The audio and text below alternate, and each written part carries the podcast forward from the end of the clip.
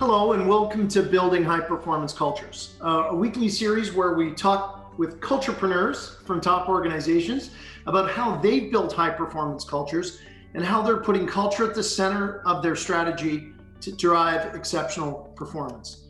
I'm Marty Parker, President and CEO of Waterstone Human Capital, and my guest today is the President and CEO of Green Shield Canada, Zahid Salman. Zahid, welcome to Building High Performance Cultures. Thank you for having me today, Marty. Thank you. Well, Zahid, a little bit more about him. Joined Green Shield as uh, President and CEO in 2018, I believe, and he has over 25 years of industry experience. And before joining Green Shield Canada, held a number of senior executive positions at global firms. And in addition to being on Green Shield Canada's board, Zahid has been a director with various other organizations. Now, he currently serves on the board of the York Region Children's Aid Society as governance committee chair and the board of the Canadian Life and Health Insurance Association. Zahid is an actuary who has earned both Fellow of the Canadian Institute of Actuaries and Fellow of the Society of Actuary designations. And he's also a graduate of the Advanced Management Program, as I am, great program at the Harvard Business School. And of course, under Zahid's leadership, Green Shield Canada won its first Canada's Most Admired Corporate Cultures Award in 2019. Now, Zahid for people who aren't as familiar with Green Shield Canada, tell us a bit about the organization and about the culture that you've built there. Yeah, happy to do so. So, for those who aren't uh, familiar with Green Shield, we're one of Canada's largest health insurers, and our story began over 60 years ago now when our founder, Bill Wilkinson, who was a pharmacist in Windsor, had a young mother walk into a store with a prescription to fill for herself and for her daughter, but she only had the ability to afford one. So this really impacted Bill and his desire to help solve the social issue of affordable access to prescription drugs led to the creation of North America's first prepaid drug plan, something many of us enjoy today, and to the 4.3 million Canadians Green Shield now serves.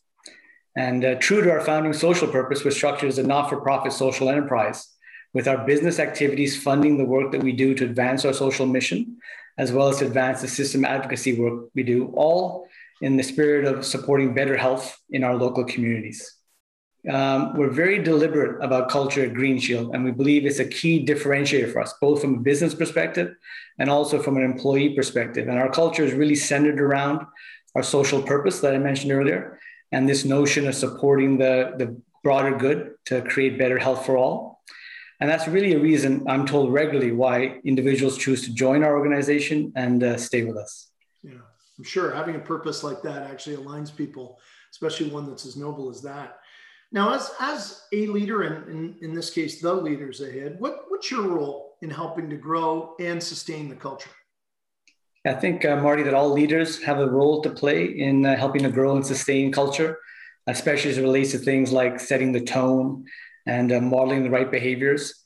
And culture, I think, has to be a leadership priority. So, not just at the executive team, but also the board and that's something that we try and do regularly uh, at Green Shield. And that culture is a is a topic that we we try and cover as a standing item over the course of our annual board meetings. And for me in particular, you know, joining Green Shield back in 2018, I was the first CEO hired from the outside. So as you could expect, there was naturally some trepidation about would I be seeking to significantly change the culture, having not grown up inside it.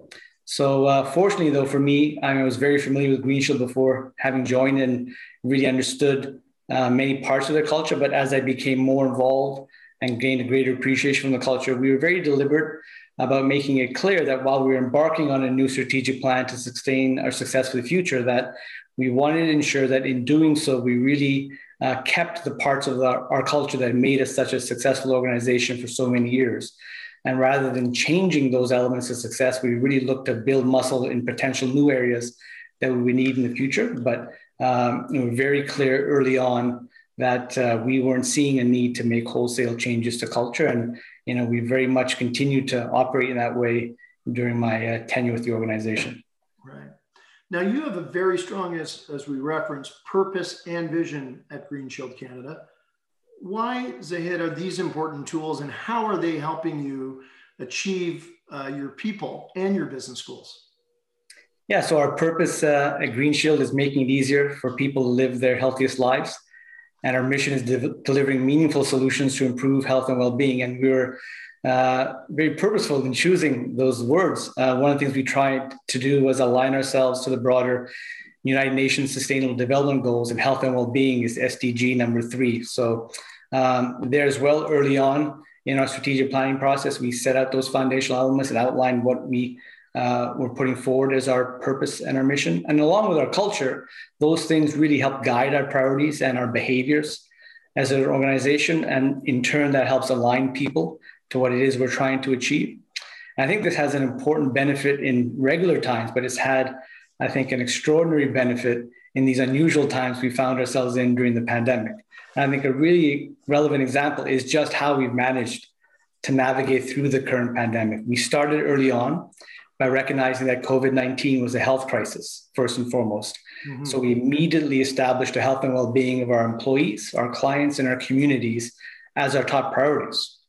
Um, so it really went back to our purpose and mission uh, in thinking that through. And as a result, despite the business challenges we faced, particularly in the early months of the pandemic, we quickly transitioned 98% of our staff to work from home and committed to no layoffs or workforce reductions and we continue to abide by that throughout this period. Uh, we provided our clients with the highest level of premium reductions, uh, premium relief, I mean, in the uh, health and dental industry. And we also provided emergency funding to a number of the communities where we uh, operate. And we also staffed a food hotline in, uh, in Windsor in collaboration with the United Way. So staying true to our purpose and mission uh, really helped, in my mind, successfully guide us through uh, the pandemic. We're not done yet, but uh, you know we, we've stayed true to this throughout, and uh, we achieved some good results because of that. So our employee engagement score for last year ended at 90%, which was the highest level we've ever achieved as an organization, and our client satisfaction and retention levels, as well as a number of our other key performance indicators, uh, also did very well. I think it really goes back to we started uh, with this strong focus on our on our purpose and the health and well-being. Mm. Well, started and have continued and aligned. Uh, Absolutely. drive performance. And, and on that note, Zahid, what, what does high performance look like at Green Shield Canada? Yeah, so it's probably a bit unique for us given we're a social enterprise. So uh, if you think why we exist, is this notion of advancing health and well-being in our local community. So our primary performance metrics are based on social impact. And we measure impact in a variety of ways, everything from the level of charitable giving that we do, right through to the number of lives that we can measure as being impacted by our granting programs and advocacy work. Um, so then, of course, though, all the, the funding that we have to advance our social impact priorities comes from the performance of our uh, commercial businesses. So we also have the regular business KPIs that you would expect any insurance company to have, things around engagement, client satisfaction, business performance. So essentially, when we think about high performance at Green Shield, what we're really asking our employees to think about and do is to um, operate with a commercial mindset in order to uh, achieve our desired level of social impact.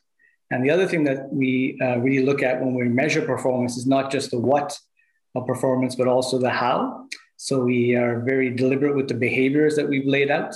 They're aligned to our uh, purpose and, and mission and our values. And uh, so when we measure people's performance, it's also how did they go about achieving the results that they did. Uh, and I think that's an important thing to tie back the culture around. Well, it is. And, you know, the how drives the what, which uh, I talk a lot about in my recent book, The Culturepreneur. It, it is really about the how. And that's, uh, that's something that you've clearly connected well to, to the performance there. You talked just briefly, you mentioned there uh, uh, the behaviors. So, what are talk a little bit about the the behaviors at Green Shield Canada Zahid? Yeah, so we've got uh, six core behaviors that we um, you know speak about and that we measure performance, uh, the how, if you will, with, with our folks. So. The, the first of the six is really being purpose led, and we take that very seriously. Again, I think the fact that we're a social enterprise really has that uh, resonate as our top behavior, if you will. So keeping purpose at the forefront of everything that we do, knowing why we exist and where we're going. Then we would have other key behaviors. So we try and be a very client focused organization. So serving our clients with energy and passion is another behavior. Um, teamwork is very critical in how we operate. So being an engaged member of the team uh, and thinking of others, which is something that we have done really well, I think, during the pandemic, is, an, is the third behavior.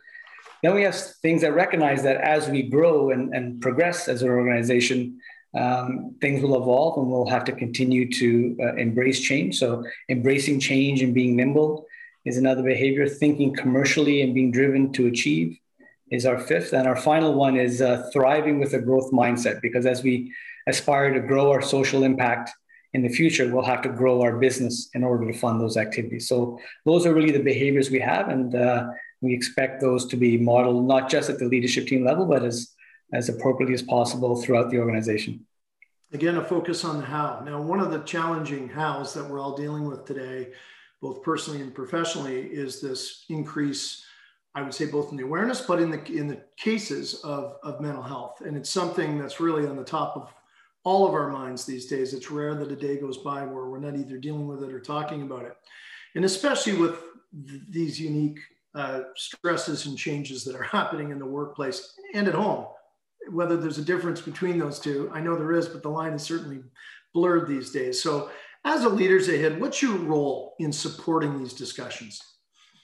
So, maybe I can just start with how I sort of see mental health impacting um, us as both individuals and as uh, employers. And I've spoken a fair bit about this during the pandemic, but I really see, you know, despite the fact that we're in today this severe third wave of COVID 19 and the vaccine rollout challenges in Canada are having um, you know, a, a, big impact on people, and those are rightly all top of mind. I do also think we need to be prepared for the fourth wave, which is really going to be the significant rise in chronic mental health conditions, and it's already commenced. We've already seen it uh, start throughout the, the duration of this pandemic thus far. And this fourth wave, I really think Marty is going to be at a scale none of us can ignore, as it's going to affect our family, our friends, our coworkers, and likely some of us as well. So within the workplace, more specifically, we knew already before the pandemic even that mental health was a rising area of concern because uh, we knew from the statistics that a third of Canadians every year would experience a mental health issue, but two thirds of those people suffering would not seek treatment. And we knew that in the workplace, two thirds of disability claims have mental health as the primary or secondary issue. And we also knew from a diversity perspective that mental health disproportionately affects women and lower income people. And all that we've seen during COVID is an exacerbation of these things through things like uh, the most recent statistics I've seen are that four times as many Canadians now are reporting high levels of anxiety, two times are reporting higher levels of depression.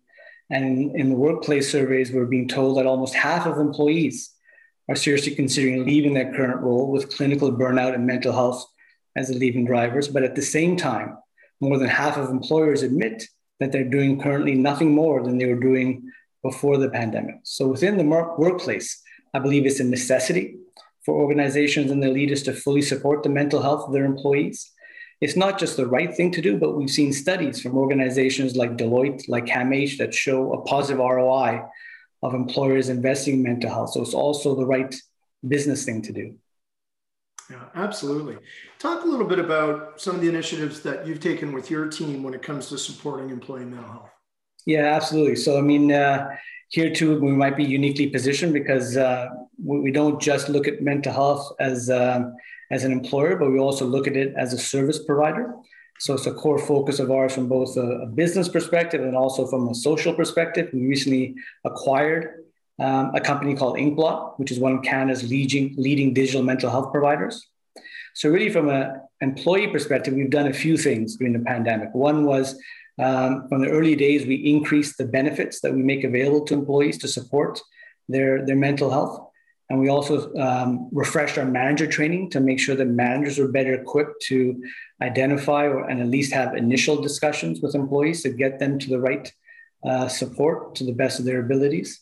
And as well, to avoid being the uh, shoemaker's kids who have no shoes, we've also made available to our employees the types of services that we offer to our clients, which are things like, you know, especially leveraging uh, the prevalent, the increased prevalence now of, of digital health services that have uh, taken hold during the pandemic. We offer our employees, most of whom are now working from home, services like virtual talk therapy, which is a form of video uh, rather than in-person counseling. We provide uh, navigation support to the right counselor using some um, you know, technology and tools that we have.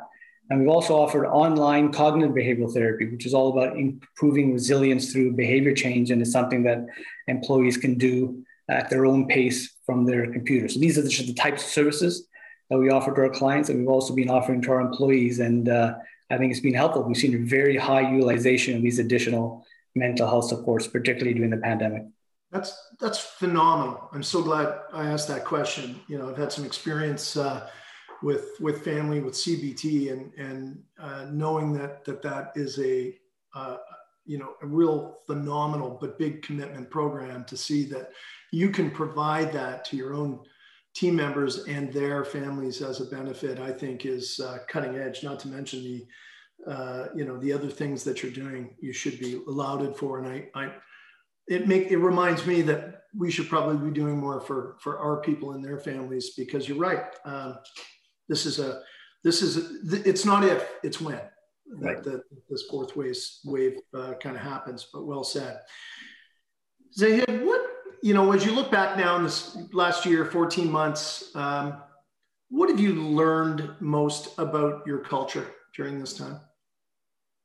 You know, um, I think the pandemic has really given us a chance to to think back to why we exist, right? And the core purpose of Green Shield being advancing our social mission. And um, I think that was sort of brought back to be top of mind during the pandemic, just with that what I shared earlier on how we responded to it. And I think the resilience of that culture uh, and how it's helped guide us through both uh, challenging times as well as more normal times has really been something we've all been struck by, even new employees who've joined, right? So we've been in this for what, 14 or so months now and work from home. So we've got many new employees who've never actually been inside a Green Shield office or met uh, many of their Green Shield colleagues. In fact, uh, one of the things we joke about is we've got a bunch of people inside now we've never seen what their back of their heads look like. But those same people, Marty, are telling us that they've also sensed this Green Shield culture even though we've been working remotely. And they've sensed it just in terms of how we've been focused on supporting local communities, how we've been focused on taking care of each other, how we've continued to do our best to deliver high service levels to our clients. So they're they're experiencing this just in a different way, but they're experiencing the same thing that we've always talked about in terms of what our culture is. So that resilience, I think, has really struck me during this period. Hmm. Yeah. Again, making me think about how resilient we've all had to be uh, we probably become a more resilient society, let alone organizational society. Um, and speaking of kind of some of the challenges and opportunities we've been dealing with, how does equality, diversity, and inclusion and culture tie together? And, and how do you see this as all helping drive performance?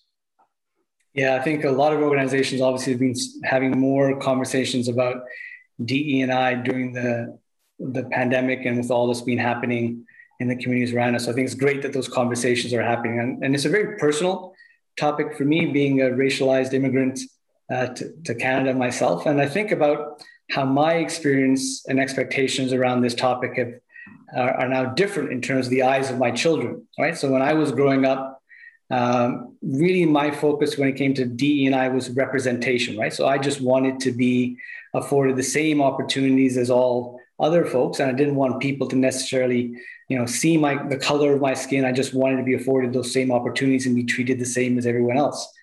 But then, uh, you know, oftentimes we learn from our children, particularly as they reach their teenage and later years. And you know, my kids have a very different expectation. They're like, if you don't see my color, you don't see me, and if you can't see me, there's no way you can include me, whether that inclusion is in the workplace or elsewhere. So when we uh, think about diversity, when I think about diversity, we think uh, about it both from a representation and an inclusion lens. Um, and then from a representation perspective, our workforce is uh, unique in that uh, two thirds of our workforce is female. But yet, I still think we have opportunity to have more representation of uh, women at the leadership level. Um, and I think from a board perspective, that's something that we've always strived for. Marty, we have it actually written in our board policies that we must have at least one third gender diversity on our board, and we typically operate above that. Recently, we also signed up for the federal government's 50 30 challenge, where we want to strive for 50% gender diversity at both the board and uh, senior leadership levels. And we want to have 30% racial and other diversity uh, at those levels as well. So we're very much working towards that, and this is all within the spirit of representation. We also, though, are just as focused on making sure that through that representation, we're also providing greater inclusion. So, what can we do from the perspective of our hiring practices, our employment practices, the types of training and development that we offer our folks, uh, the types of advancement opportunities, and, and how we allow people to avail themselves of those. So, we've hired someone in our team just dedicated on diversity, equity, and inclusion, and a big part of their focus is is that inclusion piece to make sure that we're benefiting um, from the diversity of the workforce that we want to build. And then as we do this internally, we also want to do the best that we can as one organization trying to advance DE&I externally as well. So talking about some of our learnings and, and the practices that we're putting in place, but then also using some of our social impact dollars to support uh, DE&I causes. So one way that we have social impact is we partner with community foundations we typically focus on oral health and mental health, but recently we started to also now carve out a, a part of our dollars to focus on uh, DE&I. And, and the, some ways we did that last year was through these community foundations, we actually have supported four funds who uh, are exclu- exclusively focused on advancing diversity initiatives, whether that's around gender, whether that's around Indigenous peoples, or uh, BIPOC uh, people more broadly. So trying to also live this externally as well. Now, looking ahead Zahid, I don't know, three, four, five years, what do you see as critical to aligning your people to your culture and sustaining this high performance culture you've built at Green Shield Canada? Yeah, Marty, that's a question we actually think about a lot because we've embarked upon uh, this ambitious uh, strategic plan that takes us through 2025. And the main objective of the strategic plan is to, advance, is to expand the financial capacity that we have to deliver even more social impact. But the way we need to go about doing so to get the funding to do just that is to look at our business. And what we decided to do is that uh, we have an opportunity to diversify beyond our core health insurance business and expand into new markets that are mission aligned with things like health and benefits administration, health services delivery, like some of the mental health services I outlined earlier. And to do this, we're going to have to look at acquisitions. So we have this amazing 63 year plus history now where we never did any acquisitions. We grew entirely organically. But then to advance this diversification strategy, what you've seen in just the last six months is we've closed the first three acquisitions in our company's history. We expect to do more as we continue to grow. But this type of change, where we're diversifying into new markets, where we're making acquisitions, obviously this can put culture at risk. So we're being very careful about communicating with our employees throughout the process about why we're doing this, tying it back to our social mission, and ensuring that as we proceed, we don't lose those core elements of the structure uh, of our organization, sorry, and culture that have made us so successful. And in fact, when we look at an acquisition, we really start by looking at cultural fit as one of the key elements of deciding do we want to pursue this or not. So I think having that discipline and, and keeping culture top of mind over the next three to five years as we advance our strategic plan is uh, going to be really critical. Very, very interesting. Now, last question for you, and it's a little bit more of a, a personal one, and that is what's the one piece of advice, Zahid, that you would give to a young person today, or it could be a new leader um, who's just starting out on their high performance culture journey? Yeah, absolutely. You know, there's a, a one of my favorite books is one called um, how will you measure your life? It was actually written by Clayton Christensen, who was one of the professors at that advanced management program that both you and I attended at, at Harvard Business School. And you know, in his book, he speaks about the importance of balancing career, family, friends, and health as part of measuring your life, rather than being too singularly focused on your career. I, you know, I first read this book a few years ago, and uh, I was reminded of many of his lessons most recently during the pandemic. And I really believe that a, a high performance culture journey starts with a good fit between the individual and the values of the organization they work at, as well as a clear understanding of what success looks like. Um, so I would encourage any young person or, or, or, or, new leader that they should first and foremost seek to be authentic to them, their full selves. Um, and that begins with choosing a career and an organization whose values are aligned with yours. And once you have that basic tenant, I think from there you're you've got the platform that you'll need to build that high performance journey and make sure culture is a key part of it because people who are working there are aligned with what the broader group is trying to achieve. No, that's authenticity as cultures and organizations, both, you know, as culture being our brand today and our brand being our culture representing externally, that, that lesson can equally be taken to, to us as individuals to really be authentic. And I actually think that this next couple of generations that we have that are coming through into the leadership pipeline of Gen, you know, millennials and Generation Z or Z, uh, are are much better at that than say we may have been. And and I think uh, that, that they truly want to find purpose and meaning in their work, and uh, and and truly feel that that that is an authentic way to be. And I I agree with you uh, wholeheartedly. Um, and I want to I want to thank you very much. There's been so much. Um, to take out of our discussion today, I think uh, it's clear uh, that as a social enterprise, you're very purpose driven. But, um, but I also think it's clear that you're on the cutting edge of doing a lot of different things um, that are uh, employee, team, and culture centric first.